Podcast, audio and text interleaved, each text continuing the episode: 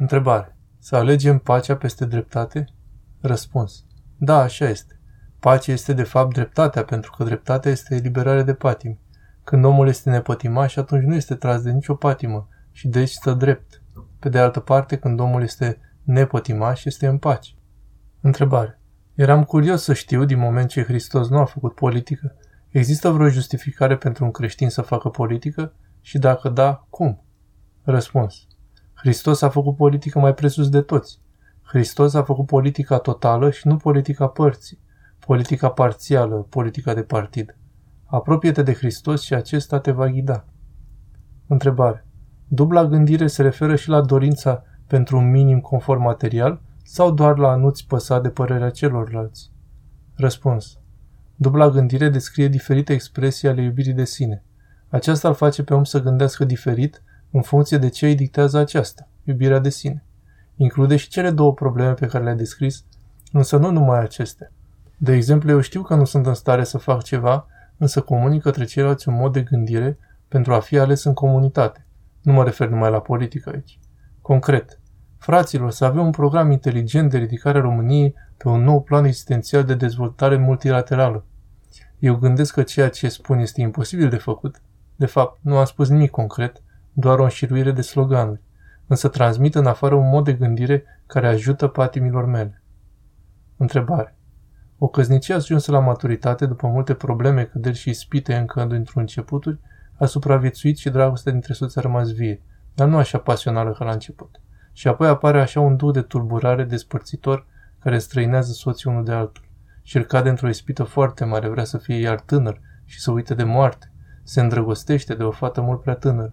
Ce poate oare soția să facă în această situație? Știu, rugăciune, răbdare și totul va trece. Dar e un duh rău care stă în inimă și paralizează totul. Mă iertați. Răspuns. Da, rugăciune, răbdare și simplitatea nădejdii. De asemenea, să nu uităm să fim un exemplu bun în Hristos. Întrebare. Părinții mei au luat-o pe căi greșite la o vârstă înaintată. Tata umblă cu femei și mama a început să-l copieze. Nu am crescut așa până la 25 de ani și pentru asta îmi vine să mă îndepărtez de ei. Cum să accept asta? Cum să primesc faptul că în loc să-și ajute copiii să se căsătorească, ei ne fac de râs și se scaldă în păcatul ăsta, pe noi ne înjură, blestemă și cu ceilalți vorbesc frumos și cheltuiesc bani? Răspuns. Să ne concentrăm pe Hristos, să ai o relație bună cu duhovnicul tău și să nu judeci pe nimeni, ci mai degrabă să te rogi pentru ei. Întrebare. E uimitor ce schimbări radicale fac unii oameni cu ajutorul Domnului care dă discernământ și luminare preoților care ne spovedesc pe noi păcătoși. Doamne ajută! Răspuns așa este. Aceasta este taina bisericii. Lucrurile sunt supraraționale. Întrebare. E bine de știut că pentru unii totuși are valoare spovedania, pocăința și plata păcatelor asumate în fața lui Dumnezeu, fără a fi prezent și un preot. Răspuns. Da, e valabil pentru cel ce nu se împotrivește bisericii. Dincolo de asta este vorba doar de anumite păcate. Asta se vede dacă insistă gândul. Dacă insistă gândul și omul nu poate să-l depășească, e nevoie de spovedanie. Întrebare. Dacă nu am un duhovnic personal, rezultă automat că nu voi fi mântuit? Spovedania doar față în față cu Dumnezeu în timpul rugăciunilor personale are vreo valoare? Întreb acestea în contextul panereziei numite ecumenism, a sinoadelor tâlhărești la care au participat majoritatea mai marilor BOR, de care ascultă marea majoritate a preoților mireni. Știu sigur că Sfântul Duh nu a luat parte la sinodul din Creta 2016. Răspuns.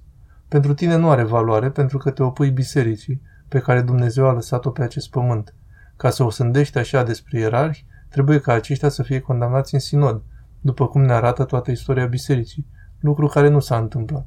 Ai grijă de sufletul tău că îl pierzi pentru că îți crezi gândului. Întrebare. Cum ar trebui să se poarte, să procedeze un om ca să se poată mântui în rândul mirenilor? Un om care face cu bună știință păcate, compromisuri, aproape în fiecare clipă. Este posibil acest lucru? Răspuns.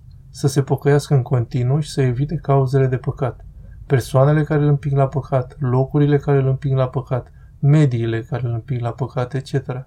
De acolo încolo să se spovedească regulat și să aibă program duhovnicesc constant.